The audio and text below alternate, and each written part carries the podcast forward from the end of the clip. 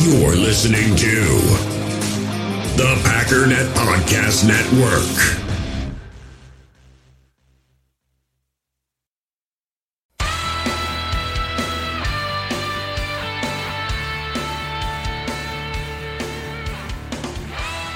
Ladies and gentlemen, welcome once again to the Packernet Podcast. I am your host and resident fanalist, as always, Ryan Schlip.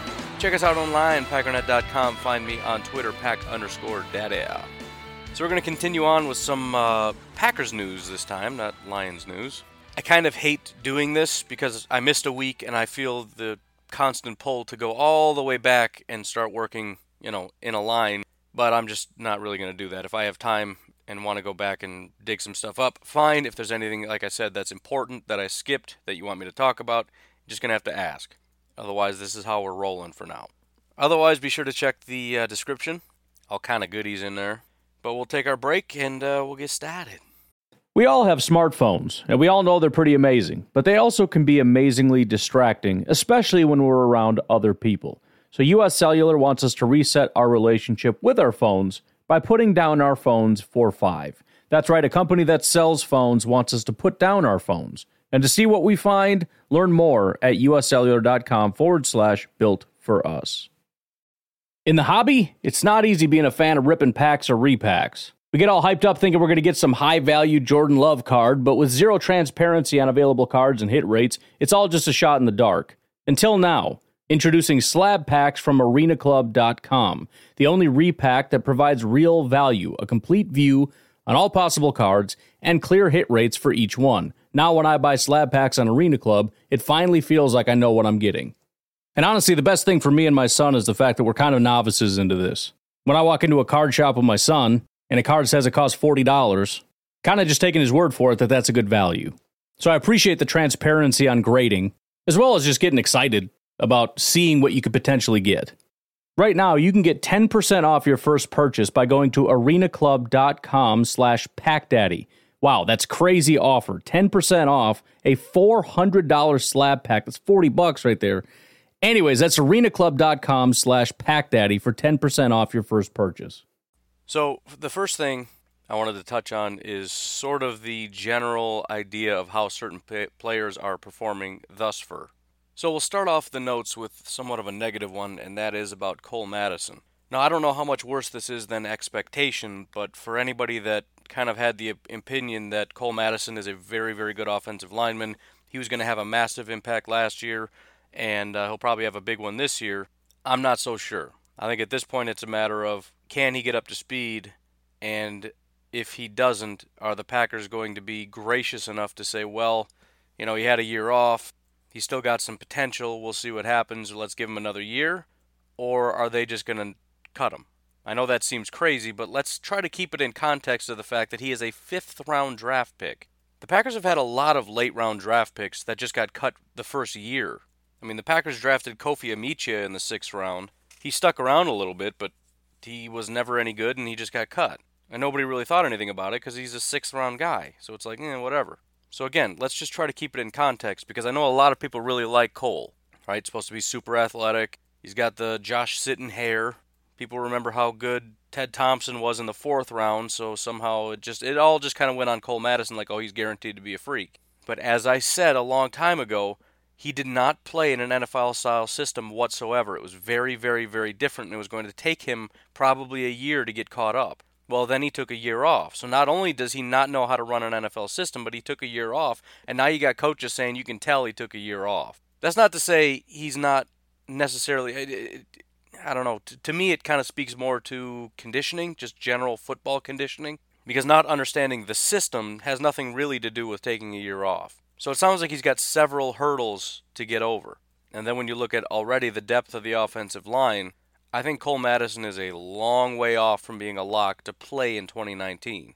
I think he has to fight pretty hard to establish his spot as a backup this year. And I hope he can do it, but I just don't want to assume it. And when I start hearing coaches talk um, kind of like negative coach speak, which is a coach trying to be as pos- positive as he possibly can, but just can't find anything positive to say.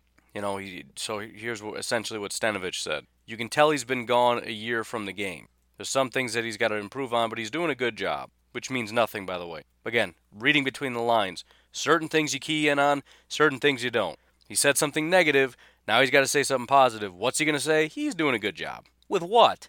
Trying? That's my guess. We're asking him to do a lot of different things. We're putting a lot on his plate with guard and center, and he's handled it pretty well. At first, his head was kind of spinning. You can see as he's going along, getting along more comfortable.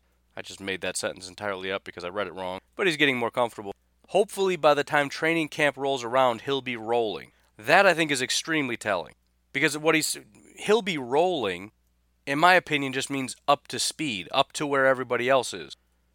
So we're hoping that he can just get to zero by the time training camp rolls around. Because I don't think rolling means like, because then he's going to be dominant. No, rolling just means like up to speed. Like not making really silly errors and just generally disappointing everybody.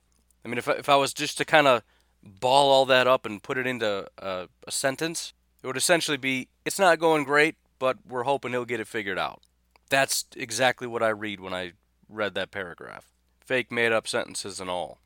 So that's somewhat disappointing, but you still got to be excited about the offensive line in general. I mean, it's not like the old days with Sitton and Lang and everything, but it's got some pretty good potential.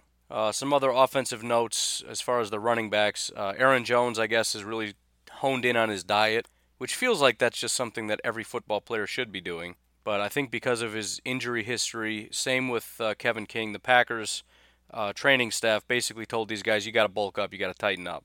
I mentioned Kevin King kind of bulked up, you know, his upper body strength.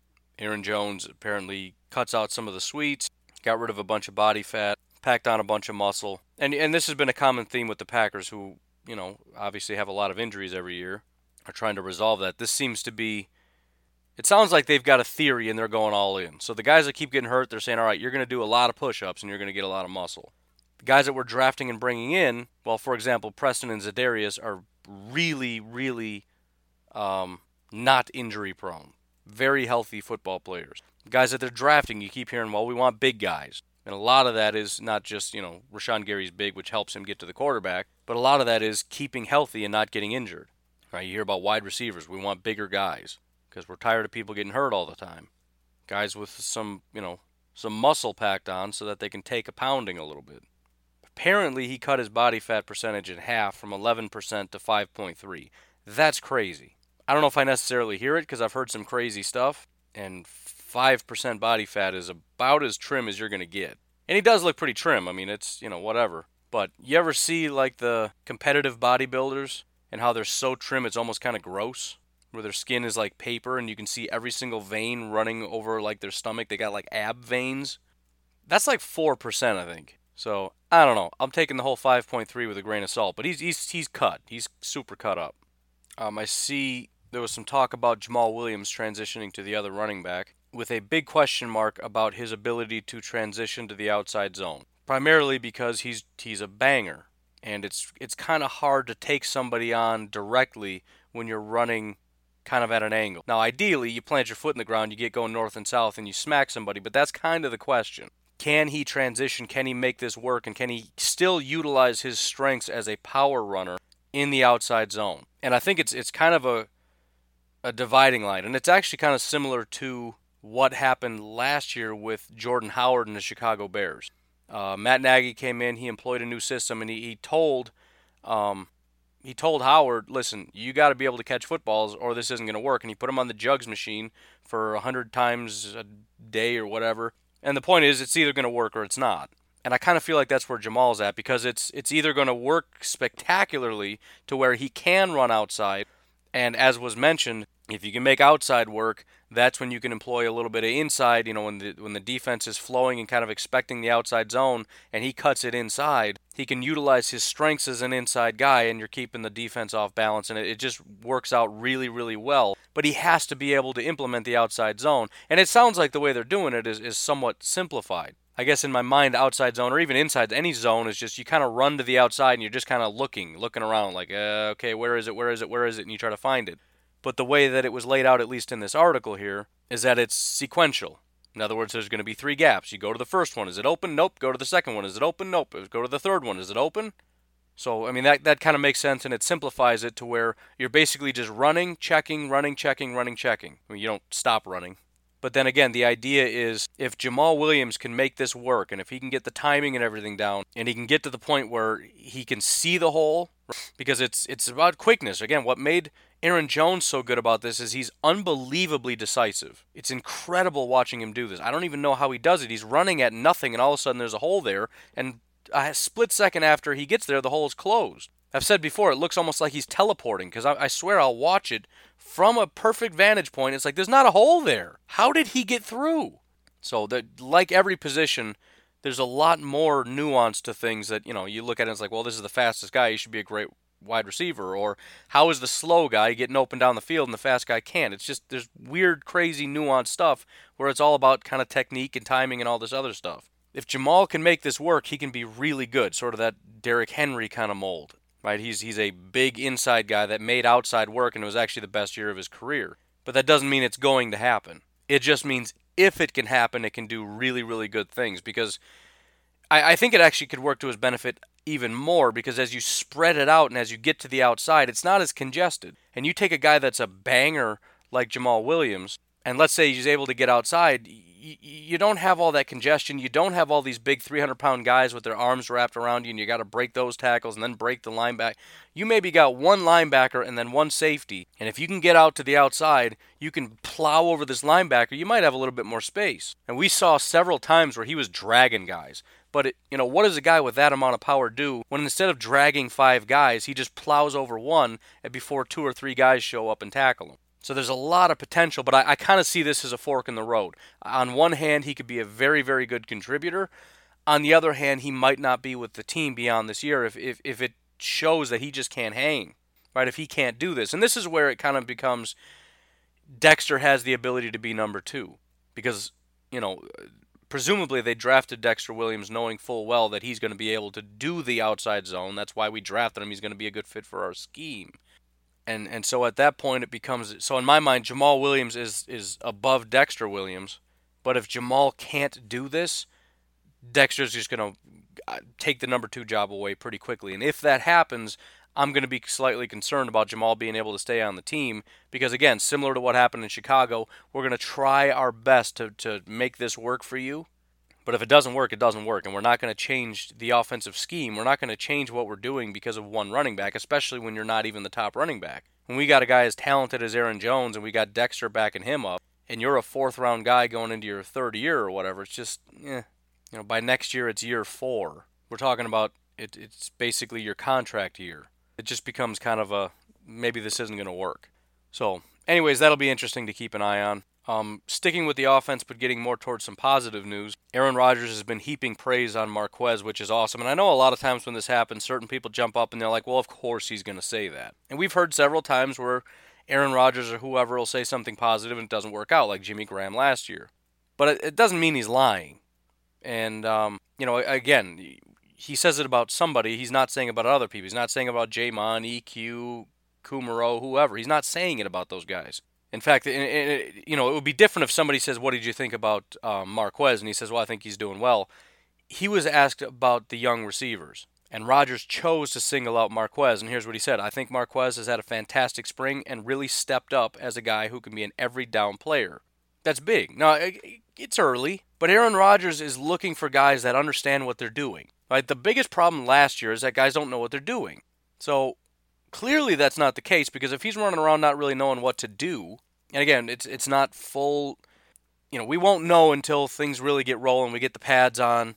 You get some some you know maybe a little bit deeper into the playbook. Maybe things fall apart a little bit, but at the very least, he's taken the leap that Aaron Rodgers expected, and that's important because I think everybody kind of was hoping Marquez would be the number two. That's kind of where it's been heading. You know, as far as there doesn't seem to be a lot of competition there especially now that it seems like Geronimo's kind of being pushed into the slot. Everything's kind of fallen into place now. And I'm sure there'll be interchangeability. I mean, that's kind of one of the benefits of it. You know, Davante is going to be in the slot once in a while.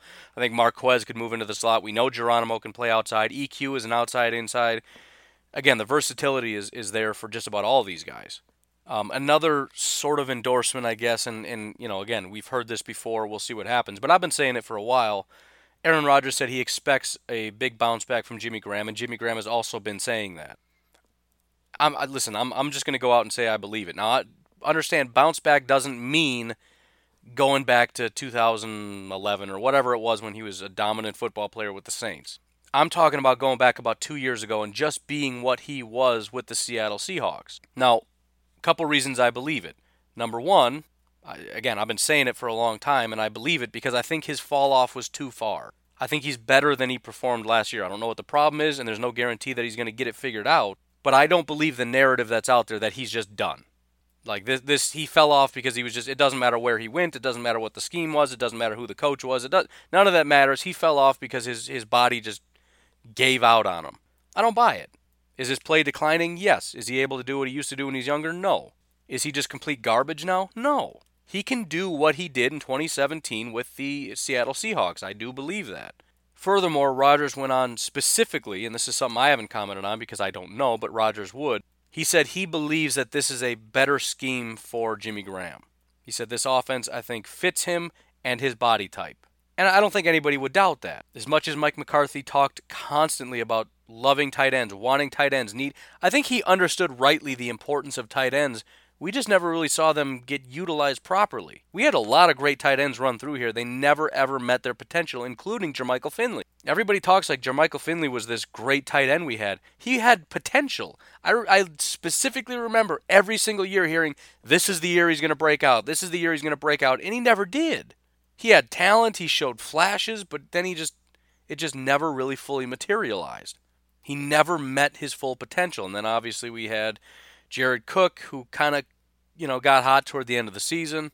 We had uh, Martellus Bennett, which was just a complete nightmare, but still, same situation. It should have been better. I mean, when he was playing, when he wasn't faking injuries and, and messing over the team, there were still several weeks where he should have produced and didn't. Then we get Jimmy Graham, the biggest free agent tight end signing. I mean, for two years in a row, we got the two biggest free agent tight ends, maybe even three. We got Jared Cook, we got Mar- Martellus Bennett, and then we got Jimmy Graham.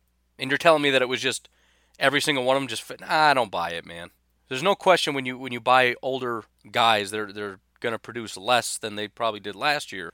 But I just think McCarthy would just he couldn't get it done. He liked tight ends, he understood the importance of tight ends, but he didn't know how to utilize them. Now that doesn't necessarily mean LaFleur does, but with the more modern offense, you tend to think he's probably going to, especially when he runs an offense that's about scheming guys open as opposed to just being like, "All right, go beat them." Because I don't think Jimmy Graham's a go beat him kind of guy anymore. He's not going to beat you with route running. And now he should be big enough and strong enough to at least box guys out, and that's great. Right? If you're just going to run up and, and, and run a curl route, and you're just going to box a guy out and, you know, hold your super long arms out and catch the ball so that the defender can't do anything about it, you should be able to handle that. You know, red zone responsibilities, go up and get it, boxing people out, all that stuff. That's not really a physical attribute as far as like, well, he's not fast enough to do it anymore. Dude, that is not, it's technique. It's size and technique. You're still big. You still know how to do it. Just go do it. But now also with the the scheming and all that, it should help. So that's also good news. Again, none of this is outside of the expectation. I expect Rodgers to say big things about Jimmy Graham. Uh, Jimmy Graham has also come out and said he expects of himself. He's going to prove a lot of people wrong. A lot of that doesn't mean very much. But again, couple that with we have reasonable expectations because, as I said, he fell too far. Uh, new offensive scheme, a more modern offensive scheme a coach and a system that does like tight ends. We heard last year that um, LaFleur essentially built the offense around Delanie Walker last year, and then he got hurt, which is a big part of the reason why everything went south. That and Mariota's horrible injury really threw a wrench in things. But uh, you know, again, he's he has. There's every reason to believe that it should at least be better. Now, I'm tempering expectations because I don't expect a super huge leap or a ton of production like I did last year but I expect him to be an impact player, which he was not last year. Um, Davante Adams had made a comment that he really likes the offense. It's not the first time he's said it, and I kind of see it as a throwaway, but it's still nice, especially at this point in the season, to hear it and get excited about it. Specifically, he mentioned big plays and how LaFleur and this this type of offense does a really good job of getting big plays, and that's something the Packers really haven't been able. I mean, back in the day, the Packers were great at big plays that's something that the Packers have been struggling and, and they've been wanting to do, which is actually a really good thing, assuming it works. Because if you think about last year, part of the problem was at least assuming it, it was, it's what we all assumed and what we were told it was, including Aaron Rodgers, was, well, we need big plays, we need big plays, we need big plays. That's what the NFL's about. We need big plays. And I'm sitting here saying, please stop with the big plays because you keep trying to do big plays and you keep failing and you need to focus on the small plays in front of you and getting five yards as opposed to taking a sack or whatever. Third and two. How about a small play? Nope. Big play. Come on, guys. And then after watching an entire game of them trying to get big plays and failing when they didn't need big plays, Aaron Rodgers comes to the podium and goes, Yeah, well, we got to figure out how to get those big plays. So, as annoying as that is, if Aaron Rodgers is stuck on that and the Packers are stuck on that, and that seems to be the way it goes, like you, you, you got to get big plays in the NFL, fine, let's just find a way to make it work. McCarthy couldn't figure out how to make it work other than to just run four verticals all the time. Third and two, verticals, all go, and sack. Quick, everyone, run 20 yards down the field. I mean, that was the extent of the creativity of McCarthy's offense last year. So hopefully they are able to do that, and and there is reason to believe, but it, you know, it all builds off of everything else, right? It, the good thing is it all kind of starts with the run, and then you build off of that, right? As everybody knows, you you don't run to run, you run to pass, but you got to be able to run the ball, and there's a reasonable expectation to think that they can. So you run the outside zone. Then you run a play action off of you know a bootleg while everybody's flowing this way. Aaron Rodgers rolls the other way. A lot of misdirection, a lot of getting the defense off of their game and, and tricking them into thinking this. You know, running, as they've said several times, it's about looking the same but executing differently. That's my way of saying it. I don't know how they say it. But in other words, getting the defense to think, oh, I know this play, and then not doing that play, doing something entirely different. It's almost, it, it's like chess. You're baiting them because you know what they expect. It's not a matter of just running a different play from the same formation. It's about if, if you think I'm running this play, this is how you're going to act. I now know how you're going to act, so here's exactly the play that we're going to call based on what you're going to do. Right? You think I'm going to do this, so we're going to press, and because you're pressing, we're going to do this, or you're going to play off, so we're going to do this, or you know, I, I think we can get you to bite here, and then you know, we're instead of you know breaking in what you expect, we're going to go in and up, and while you're biting up because we're going to do a pump fake, because again, you expect us to go there, I'm going to get you to jump an air ball, and we're going to throw it over the top of your head for a 40-yard touchdown. So it's it's very cerebral on Matt LaFleur's part. And the good thing he's got Aaron Rodgers there who also understands it. At least that's what he's trying to get caught up to. And if you can get the head coach to do all these things and you get a quarterback that understands first of all this is the play we're calling but why we're calling the play, it's going to be an unstoppable offense. I mean, if you've got a quarterback that understands we're calling this play because the defense thinks we're going to do that play, we're going to make them think we're doing that, but we're going to do this. So I know my eyes need to be over here, but I'm really throwing over there. Because all this stuff isn't going into the headset, but it's supposed to be understood. And Aaron Rodgers' quick ability to pick all this stuff up is going to be extremely beneficial because a lot of this is on the quarterback. You know, you look at Matt LaFleur coming in and trying to just throw this at the Titans, and it's their first year, and Mariota, you know, not saying he's a dummy, I'm sure he's a really smart guy, but there's so much to this that a incredibly cerebral quarterback can take this scheme to the next level. So again, it's it's got to work. You know, it got to build off the run game. The run game has to work. Well, I expect the run game to work. From there, the the short and intermediate plays have to work. And then we slowly build off that and you build up to the big plays. If you can't execute the smaller plays, you're not going to execute the bigger plays, which was almost sort of the problem with the Packers last year. They couldn't execute anything. So if the defense just wanted to take away big plays, they could just focus on taking away big plays because as we're trying to stay back and make sure that you can't do the big plays, we're also able to stop you doing from doing little plays because your offense is garbage. So, anyways, I am running very very late. I have to go. I hope you all enjoy this fantastic Wednesday. Talk to you tomorrow. Have a good one. Bye bye.